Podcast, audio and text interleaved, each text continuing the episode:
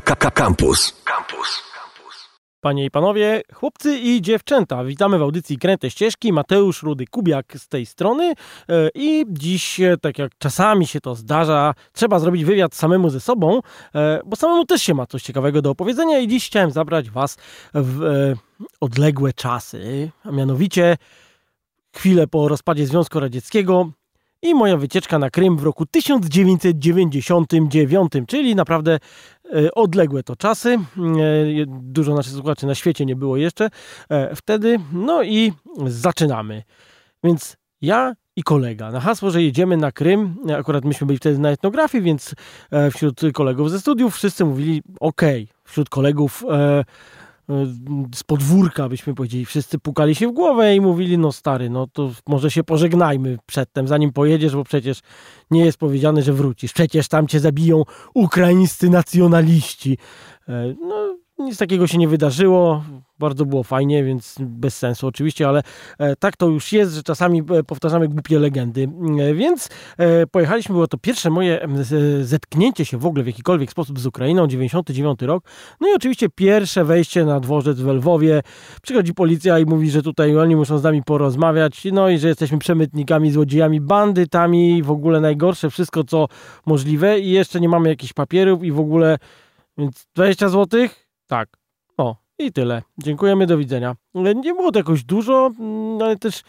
Znaczy pamiętam, że w Polsce to by było ciężko się za tyle wykpić, a, a, a to, to, było, to do, do, dość śmieszna suma e, generalnie. No więc e, daliśmy te 20 zł i już swobodnie poszliśmy, po czym jak przyszli no, następni policjanci chcieli nas znowu zgarnąć, to powiedzieliśmy, że myśmy już byli, wszystko jest załatwione i w ogóle dajcie nam spokój, bo myśmy swoje tam odrobili. Oni bardzo przeprosili, i sobie poszli. No więc przyszliśmy na dzika i mówimy tak, dzień dobry, chcieliśmy bilet na Krym. A pani w kasie się popukała w głowę, chłopaki, bilet na Krym w środku lata, no weźcie, po prostu przestańcie. Ja mówię, no dobra, to co można zrobić? A zapraszam na zaplecze. Nie wiedziałem o co chodzi. Grzecznie poszedłem na to zaplecze, a pani mówi tak, słuchaj, bo ja tu mam takich parę tych biletów odłożone, e, więc y, mm, tutaj jeszcze muszę czekać na potwierdzenie, ale to możemy się dogadać jak to się dogadać? No to dobra, zapłać mi tam połowę, a resztę zapłacisz później. Ja tu jestem do tej, do tej, także przyjdziesz i, i odbierzesz te bilety. No, co było robić? Te bilety nie kosztowały jakoś dużo. Pamiętam, że kosztowały naprawdę mniej niż by się nad, nad Polskie Morze jechało, a tam jechaliśmy do, do, dość długo. Okazało się, że udało nam się. Do, dostaliśmy bilety w mm, pociągu kupiejnym. Pociąg kupiejny to jest coś, co nazwalibyśmy e, sypialnym po prostu. E, z tym, że w sowieckich wagonach mamy cztery miejsca i tego miejsca tam jest naprawdę, jest to tak zrobione, że te pociągi na długie odległości człowieka nie męczą. Także spokojnie można jechać. W pociągu kupiejnym jechała oprócz nas pani z dzieckiem. Myśmy spali na górnych łóżkach, bo górne są mniej popularne. No i jechaliśmy i cały czas e, e, ten, pamiętam tą drogę i ten pociąg, który jechał tempem kolejki WKD dawnej, mniej więcej, albo może jeszcze wolniej. No taki po prostu te kilometry jakoś nie chciały się łykać w ogóle. Ile jechał ten pociąg, jechał tak ciepło było, gorąco wręcz i tak po prostu te, cały czas po prostu wolno, jak, jak, jakaś, jak jakiś tramwaj myśmy jechali.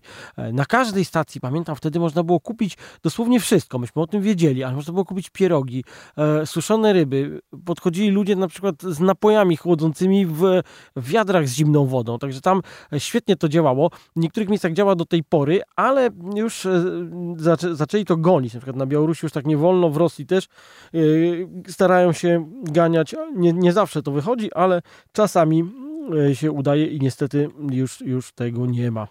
E, ile wtedy się jechało na ten Krym, to jechaliśmy tak, że jechaliśmy dzień, znaczy noc, dzień i następną noc i potem kolejnego dnia rano było się już na Krymie. Także tak to wyglądało. Ja od razu powiem, dlaczegoś tam wybrałem. Przeniosłem się na drugi rok etnografii i e, moi koledzy z roku mieli już e, zaliczone jedne praktyki i ja tych praktyk nie miałem. No i brakowało mi tych jednych praktyk i zapytałem się, czy jeżeli bym pojechał i zrobiłbym wywiady z Tatarami krymskimi, e, a generalnie robiliśmy właśnie o narodowości, także łapało się to wszystko w, w tą historię i jakby, jakby w temat tego, tego, co robiliśmy, to powiedzieć tak, pewnie jedź spokojnie, rób z Tatarami krymskimi.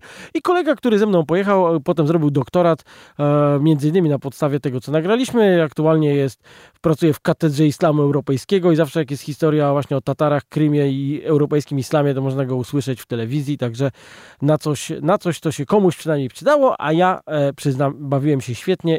Krym, autonomiczna republika na terenie Ukrainy, aktualnie niestety anektowana przez Rosję, ale co nie zwalnia nas z faktu, że powinniśmy uznawać to za terytorium Ukrainy. I miejmy nadzieję, że Rosja dostanie po swoich łapach e, e, zaborczych za, za zabranie Krymu, ale jak to wyglądało? Wysiedliśmy rano i miałem mm, kontakty do biura e, Krymsko-Tatarska Inicjatywa, gdyż e, w planach właśnie było zadawanie się z Tatarami e, i mm, poszliśmy, pamiętam, zupełnie inny klimat. dojechaliśmy do miejscowości Eupatoria wtedy, to jest jeden z podstawowych kurortów krymskich.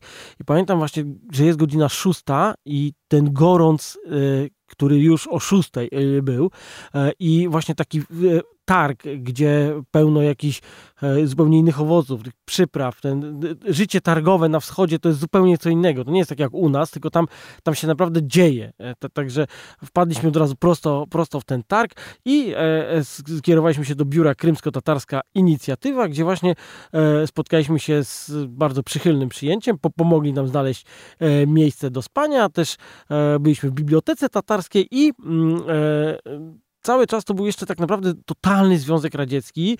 Świeżo wszystko się to budowało. 99 rok, więc ten związek się rozpadł 8 lat wcześniej, a na przykład e, z Krymem nie do końca było wiadomo, jak to będzie, bo flota czarnomorska e, i że Krym chciał być właściwie niepodległy. Koniec końców Ukraina się dogadała tak, że będzie to e, autonomiczna republika. E, e, autonomicznością między innymi było to, że z powodu dużej ilości Rosjan, którzy tam mieszkali, językiem e, urzędowym był też rosyjski. No i Tatarzy walczyli i wywalczyli, żeby był też krymsko-tatarski. No i generalnie chodziło o to, że Tatarzy w tym momencie, kiedy myśmy byli, pod koniec lat 90., wracali z zesłania. Oni zostali zesłani po, właściwie, jeszcze w czasie trwania wojny, w 1944 roku jako element antysowiecki. E, wiadomo, że każdy, kto niekoniecznie brata się z Sowietami, jest elementem antysowieckim i należy go zlikwidować. O co chodziło z Tatarami? Otóż Niemcy w momencie, gdy zajęli Krym, powiedzieli, że e, zsyłamy was do getta razem z Żydami. A oni powiedzieli, ej, ej, chwilunia, ale nie jesteśmy Semitami. Nie chcemy iść do getta i możemy to udowodnić. I e, umówili się z Niemcami, że za dwa dni się spotykają.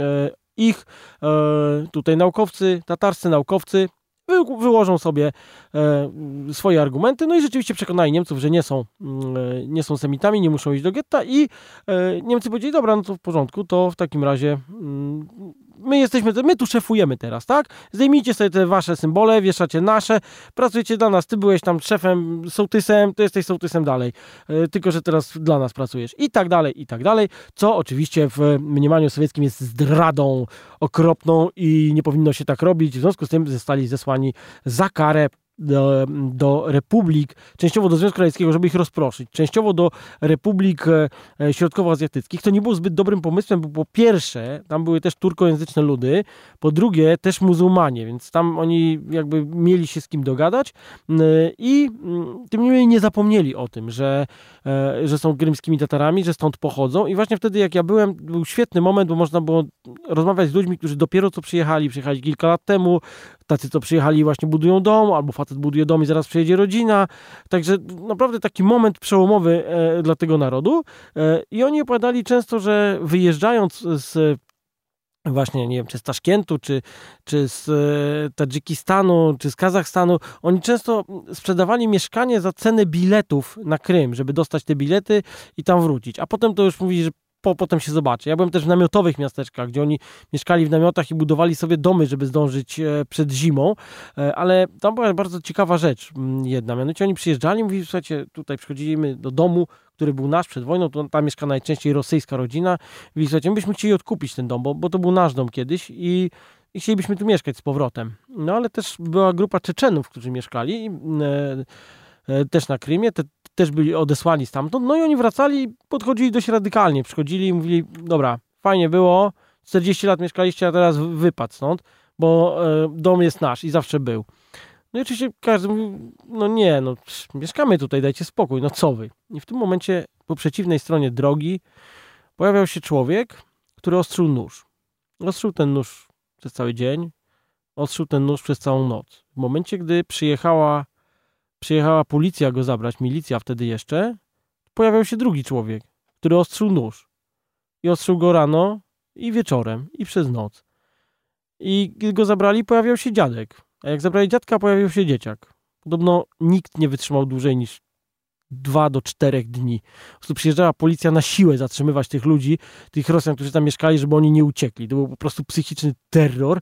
No i, i ja nie wiem, czy, czy ktoś by wygrał e, z takim gościem, który się, siedzi naprzeciwko, ostrzy nóż i e, robi taką aluzję, żeby jednak się wyprowadzić coś może o tym, jak to wyglądało. To było takie mm, przaśne, naprawdę. Trochę to jeszcze wyglądało jak z sowieckich filmów, że y, te budowle, to wszystko było takie sowieckie, ale już doszło trochę kolorów, doszło trochę reklam.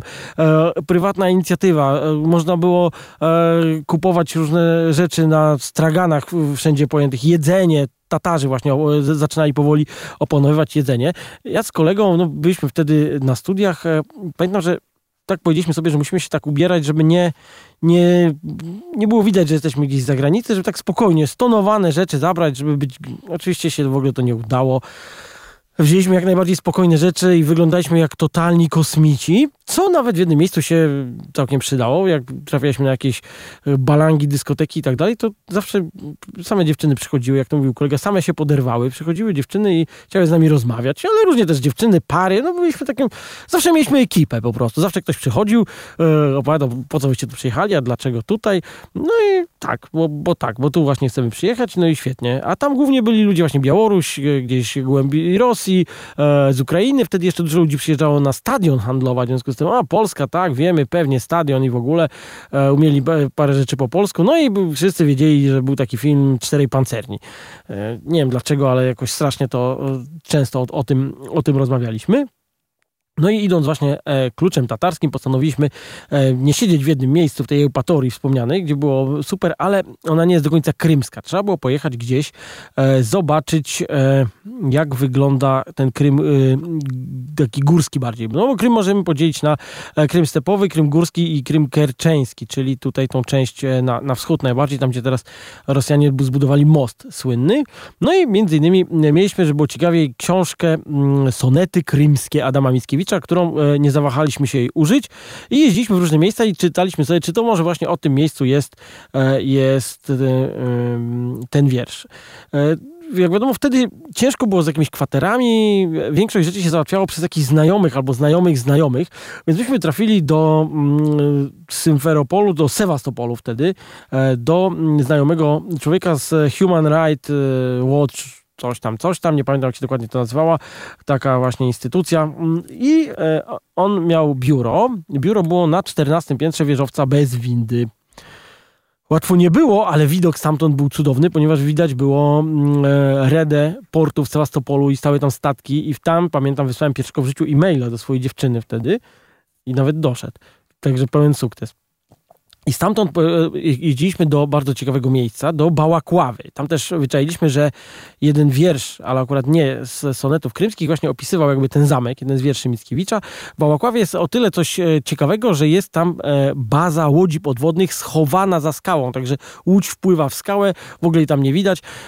Tam pamiętam też bardzo przezroczystą wodę w porcie. To nie jest takie oczywiste, ale tam właśnie na Krymie było to fajne, że rzeki spływały prosto z gór, prosto do morza i ono było bardzo przezroczyste, bardzo było fajne, widać było jakieś tam kraby chodzące.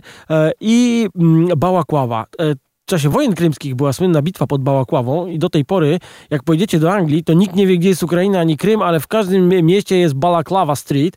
I to właśnie, właśnie e, dlatego. Mm, e, I e, potem mm, wystartowaliśmy na tak zwany, to się wtedy oni nazywało UBK, czyli Jużny Bierig Kryma.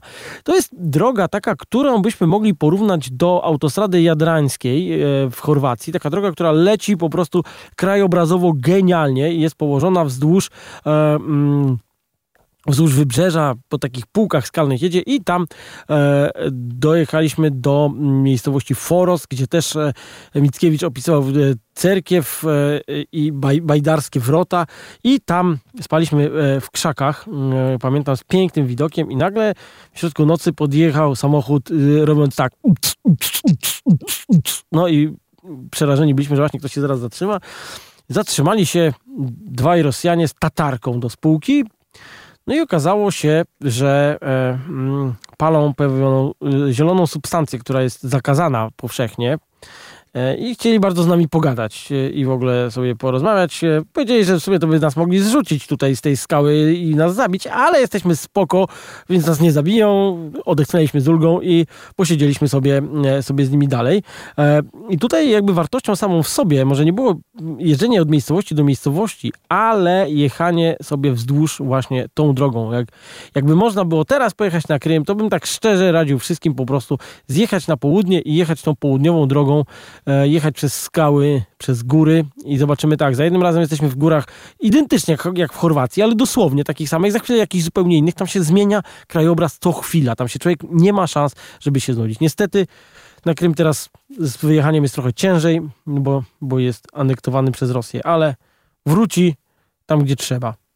Wtedy to było dość abstrakcyjne rzeczywiście, że ukraińskie radio wszystko leciało po ukraińsku, a, a na Krymie tak naprawdę nikt nie mówił po ukraińsku, wszyscy mówią po rosyjsku. Tatarzy też nie bardzo mówili po tatarsku, bo się bali, mówili w domach, także, także tak to, to wyglądało. Co ciekawe, na przykład ci Tatarzy mówili, że na przykład, no tak, no tych prosiaków to nie można jeść, ale to, to ci tam na tej pustyni, to oni nie, ale my tutaj no mieszkamy tu Rosjanie naokoło Ukraińcy, no to jak pójdziesz do sąsiada, jak cię poczęstuje, no to, to nie odmówisz, tak? Więc, więc może tak między sobą to się staramy tego trzymać, ale jak tak żyjemy z ludźmi, no to jakby nie zwracamy tak uwagi na te um, zasady religijne, no i faktycznie tak było, tam ciężko było zobaczyć um, kobiety z zasłoniętymi włosami. Inna sprawa, że w meczecie, to tak, to, to, to tak było. No i um, do jednego meczetu poszliśmy, gdzie wiedzieliśmy z kim mamy porozmawiać, no i e, zostaliśmy dobrze potraktowani, gdyż przyszliśmy w długich spodniach e, i tylko krótkim rękawie, co było przyjęte, że podchodzimy z szacunkiem e, i e, porozmawialiśmy z, z mułą, który powiedział, że tu możemy wejść, tam nie możemy, mamy nie robić zdjęć. Dobra, w porządku, wyszliśmy. No i e, potem odpowiednik tego wesołego pana, który śpiewa e, zwierzy, nas e, spotkał na dole. Powiedziałem, że odpowiednik, bo pan po prostu był na tyle stary, że puszczał swoje śpiewy z kasety, z takiego rzężącego magnetofonu, co też miało swój urok, ale potem powiedział, że jesteśmy spoko chłopaki, więc może jak chcemy, to możemy sobie wejść na minaret. No, powiem wam, że to było dobre. To naprawdę było świetne. W ogóle wchodzenie na minaret to jest tak trochę jakby się właziło na korkociąg e, mniej więcej, bo te, te schody są tak zawinięte, że w pewnym momencie to ja myślałem, że mi pęknie głowa, się śmieliśmy, że to po prostu ciśnienie w tej wieży jest takie, ta, takie że, że, że tam już e, trzeba szybko przez to przechodzić. No i widok e, z minaretu na zatokę, na miasto. No, nie wiem, kto z was był na minarecie, ale, ale mi się to udało. Także, także była to, było to jedno z takich ciekawych przeżyć. Nie mówię, że religijnych, ale estetycznych na pewno i turystycznych także, także było to bardzo ciekawe. Co ciekawe, jeszcze ten wspomniany Muezin pokazał nam mm, groby i mówi, a tu leżą moi przodkowie, bo ja to jestem z takiego książęcego rodu i pokazał taki pałac, taki no, na maksa fajny pałac, cały zarośnięty palmami wokół. Mówi, to normalnie to był, to był pałac mojej rodziny, ale mi komuniści zabrali, więc ja tu mieszkam w takim baraku i pokazał taki kontener jak ze statku z wyciętymi oknami i takimi na pałę, wiecie, sowiecką metodą, po prostu włożone, dopchnięte kolanem, pianką zapaćkane żeby to jakoś się trzymało. Ja tu mieszkam i tutaj opiekuję się meczetem. Taki kościelny meczetowy. No i pokazał nam groby za meczetem, gdzie byli jego e, między innymi jakiś pradziadek, który w wojnie krymskiej e, brał udział i umarł jak miał 123 lata. I wszyscy tam jakieś takie przeloty mieli straszliwe. Po 108 lat miał ktoś, pamiętam, 90 parę. No i, i właśnie ta rodzinka tam była zasłużona dla, dla miejscowego, e, miejscowej społeczności, więc miała prawo być pochowana e, przy meczecie. No ale jak mówię, oni wszystko to odtwarzali, e, wracali tam, także Także e, to wszystko, całe to życie religijne wracało do normy. Tutaj Turcy się e, bardzo angażowali, bo to jest, oni uważają to za e, bratni swój naród, tak? to jest też tur, turecka rodzina językowa, w związku z tym e, chciałbyś powiedzieć, mieli o czym porozmawiać. No po prostu mają też do siebie blisko, tak? To tam jest w miarę blisko do Turcji, co ciekawe, po aneksji Krymu Turcja wyjęła stary traktat i powiedziała, że jest tu powiedziane, że przy wszelkich zmianach granic jeżeli ktoś zajmie e, Krym wojenną drogą, tak to nazwijmy, to wtedy Turcja ma prawo wrócić na Krym, tak? I no nie wiem, to myślę, że Rosja ogólnie z Turcją ma na pieńku, więc przy okazji jak jeszcze Krym wyciągną, no to już może być tylko wielkie bum. Słuchajcie, i Słów kilka by należało powiedzieć o tym, co tam się jadło wtedy. Dwie podstawowe rzeczy, które na Krymie jedliśmy, to były chibureki i płow. Płow to jest... Każdy ma jakiś swój sposób na risotto, tak? Można by powiedzieć. I ryż taki właśnie tak risottowo robiony i to właśnie płow to jest coś, co u nas się nazywa pilaw, czyli, czyli wrzucamy, wrzucamy marchewki, mięso, trochę cebuli i odpowiednie przyprawy, na koniec ryż na to i to się długo, długo robi. Dolewamy tylko do tego wody, żeby ten ryż pił wodę i to jest bardzo dobre i to jest gatunek jedzenia, które po prostu jak chodzisz do jakiegoś baru przy drodze i jest naprawdę tragedia, to jak się weźmie płow, to wiadomo, że będzie super. A czyburek to jest z kolei odpowiednik pieroga, tylko że on jest wielkości, wielkości naleśnika i on jest smażony na głębokim tłuszczu i najlepszy jest z mięsem. I, i, i one tam kosztowały grosze, myśmy się tym, tym żywili i naprawdę E, naprawdę było to e, takie, taki fajny street food. Dałem tego słowa znaczenie, bo to zawsze jakaś tatarka po prostu robiła na patelni i to było gorące, od razu podawane. Do, do tej pory jeszcze można bardzo dobre ciuboreki, jak się w Lwowie pójdzie za operą na e, bazar, to właśnie tam jeszcze robią takie bardzo podobne do tych, które jedliśmy na Krymie. Także za chwilę opowiem dalej nie zmieszczę się niestety z całą tą opowieścią w, w, tej krótkiej audycji, ale, ale naprawdę fajnie było na Krym pojechać i nie tylko raz tam byłem, byłem jeszcze potem drugi raz. Obskoczyliśmy tak naprawdę cały e, Krym od początku do końca, mieszkając w różnych dziwnych miejscach, w mm, Ałuszcie na przykład, to, takich miejscowości bardziej znanych, ale na przykład e, e, przejechaliśmy się też najdłuższą linią autobusową, trolejbusową z Jałty do Symferopolu. To jest linia, która ma tam 70-80 km, nieważne ile, ale, ale po prostu jest strasznie długa i świetnie się jedzie przez góry nią, także to jest, to jest wspaniałe wspaniałe e, naprawdę doznanie. Tam wszędzie cyprysy e, wokół rosną i naprawdę to jest też ciekawe, że jeżeli się wchodzi jakby za góry, bo, bo mm, mamy góry i jakby włazimy za góry, góry są od strony morza i za tymi górami już jest trochę inny klimat. Już jakby e, trochę trzyma się więcej wilgoci, zaczyna się robić troszeczkę bardziej zielono. Nie wszędzie tak jest, bo ogólnie jadąc, jadąc wybrzeżem Krymu, to mamy tak, tak jak mówiłem, że mamy w jednym miejscu takie właśnie skały, to totalnie jak w Chorwacji. W drugiej no może trochę inaczej, ale jakieś takie dziwne. Dalej jakieś takie skały grzyby. Potem jakieś takie góry, jakby ktoś po prostu wziął kartkę papieru i ją zmiętolił. Potem się zaczęły jakieś skały grzyby. Potem jakieś góry trochę podobne do Bieszczad, ale trochę inne. Potem jakieś kawałki wulkanów. Tam naprawdę, słuchajcie, nie można się znudzić. A w środek Krymu, jak się wiedzie z kolei, to jest po prostu step totalny i naprawdę się rozumie, o co chodziło z, e, ze stepem ukraińskim. Tak? Tam, tam na Ukrainie wyżej też są ciekawe stepy, ale te na Krymie były naprawdę, naprawdę bardzo ciekawe. Problemem na Krymie jest z kolei woda, która teraz też jest problemem, bo Ukraińcy odcięli dopływ wody, a woda e, dopływa z Dniepru, tak zwanym kanałem północno-krymskim e, i rzeczywiście jak się potem wjeżdżałem samochodem, to przez długi czas jedzie się wzdłuż tego kanału i on nawadnia, nawadnia pola.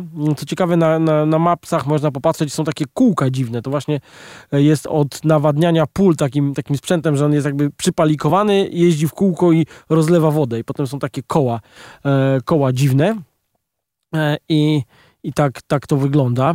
E, I Wszyscy ci Tatarzy mówili, że oni właśnie rozkręcą zaraz biznes, że, że tutaj oni wracają, mają plany na to, na to wszystko i dziwili się w ogóle, co my tam robimy. Jak przyjeżdżaliśmy, mówiliśmy, że jesteśmy z Polski, to oni mówili, a co w tej Polsce? No i trzeba było jakoś tak powiedzieć ostrożnie, że Polska i Związek Radziecki nie mają ze sobą po drodze i wtedy się okazało, że oni nas bardzo lubią i w ogóle jesteśmy super. E, I przekazywani tak jakby z rąk do rąk, tak można powiedzieć. Zwiedziliśmy Bakczysaraj z Pałacem Hanów, e, gdzie e, w pobliskim mieście skalnym Czufutkale to się nazywało. Mi się tak wydaje, muszę to sprawdzić dokładnie, ale tam chyba była kręcony, tam był kręcony rękopis znaleziony w Saragossie, bo, bo, bo tak to wygląda. Wiadomo, że do Saragossy to nam było e, pewnie ciężej, ciężej wysłać, e, ciężej wysłać e, ekipę filmową e, niż na Krym, ale generalnie e, mamy takie skalne miasto totalnie w górach e, i mm, pamiętam, że jak stamtąd wyszliśmy, to nieco pomyliliśmy drogę i e, wyszliśmy, mm, wyszliśmy do szpitala psychiatrycznego, gdzie zaczął się sobie z nas żarty robić, facet z nas nie wypuści, bo przecież to jest dom wariatów i mamy tu siedzieć. Przez chwilę się trochę e, przestraszyliśmy, ale, ale musieliśmy stamtąd uciec. Także w Czufutkale jeszcze był robiony fragmenty pana Wołodyjowskiego filmu, filmu Hoffmana, e, także, także to, mm, to, to tak wyglądało, to było używane. Też te rezerwaty stepowe na Krymie były używane w czasie, w czasie kręcenia trylogii, także mamy, mamy tam jakieś, jakieś swoje mm, akcenty e, w tym wszystkim. No i czas było wracać. Pamiętam to, jak dziś, jak staliśmy w kolejce po bilety w jakiejś takiej przedziwnej hali olbrzymiej, no i przestaliśmy tam strasznie długo. Staliśmy tam dzień po, po, po te bilety, żeby je kupić. W końcu kupiliśmy. Kupiliśmy na wieczór tego samego dnia, więc naprawdę to było, to było super. No i wsiedliśmy do pociągu. I tym razem trafiliśmy pociąg Plac Kartnej, czyli taki otwarty wagon, gdzie może jest mniej wygodnie, ale za to bardzo to sprzyja kontaktom międzyludzkim e, i bardzo jest wesoło tam. No jest niestety, co się okazało, że największy zapijaczony żul jest Polakiem, który, jak zrozumiałem, chyba uciekł przed więzieniem na Ukrainę, bo co chwila wymieniał kolejne zakłady penitencjarne, mówiąc, czy tam było fajnie, czy nie i właściwie e, tak jakby robił ranking hoteli, mniej więcej się zachowywał. Robert e, się nazywał i mm, pamiętam, że musieliśmy się kryć przed nim, e, przed nim bardzo, ale z kolei potrafił na przykład wyjść wyjść i kupić jakieś rzeczy, które, których nie było na wystawie, a wiedział, że są w sklepie, także znał realia Ukrainy i było dobrze. Pamiętam jedno, bo musimy już kończyć, że przez trzy tygodnie z dojazdami, ze spaniem, ze wszystkim wydałem tyle pieniędzy, ile wydałbym w niecały tydzień e, na nad Morzem Polskim, tak? Także pojechałem na drugi koniec, e, e, może nie, no drugi koniec Europy można by powiedzieć. Było ciepło, morze ciepłe, pogoda ciepła, inny kraj e, i zapłaciłem po prostu kompletne grosze. Pamiętam, że wziąłem pieniędzy tyle co nad, nad morze na trzy tygodnie i przywiozłem jakąś górę z powrotem. Także było to naprawdę, naprawdę bardzo, bardzo ciekawe. Co ciekawe, wtedy jeszcze e, e, chrywna mniej więcej działała 1,1 do złotówki. Także wszystko było bardzo łatwo mm, przeliczyć. A teraz cóż, ciężko będzie na Krym pojechać. A, jeszcze jedno. Pojechałem tam przypadkiem potem, po 10 latach i okazało się, że Tatarzy rzeczywiście porobili biznesy. Mają knajpy, e, wszędzie napisane wastoczna kuchnia, tatarskie jedzenie i tak dalej. W związku z tym e, naprawdę się ogarnęli, e, zaczęli właśnie sprzedawać warzywa, na owoce na targach i naprawdę byli taką, widać, że grupą, która której się powiodło, tak? Niestety teraz po aneksji Krymu musieli często uciekać albo do Turcji, albo do Ukrainy, po, przy, mieszkają teraz w zaimprowizowanych wioskach przy granicy z Krymem, także naprawdę ten naród ma przerąbane, ze strony Rosji głównie, no niestety, no to co tu powiedzieć. Rosja łubuzuje na arenie międzynarodowej. Ale tak, jak wam się uda na Krym pojechać? Można. Można przejechać jednym przejściem granicznym, tym samym trzeba wrócić. E, trzeba mieć niestety wizę rosyjską. Najlepiej jest to zrobić samochodem. I szczerze, to naprawdę warto. To był i ten pierwszy wyjazd, i potem drugi raz, jak pojechałem, to były jedne z lepszych moich w ogóle w życiu wyjazdów, także Krym polecam. To były kręte ścieżki. Mateusz Rudy Kubiak. Do usłyszenia w następną sobotę. Cześć. Campus, gdziekolwiek jesteś. Wejdź na www.radiocampus.fm.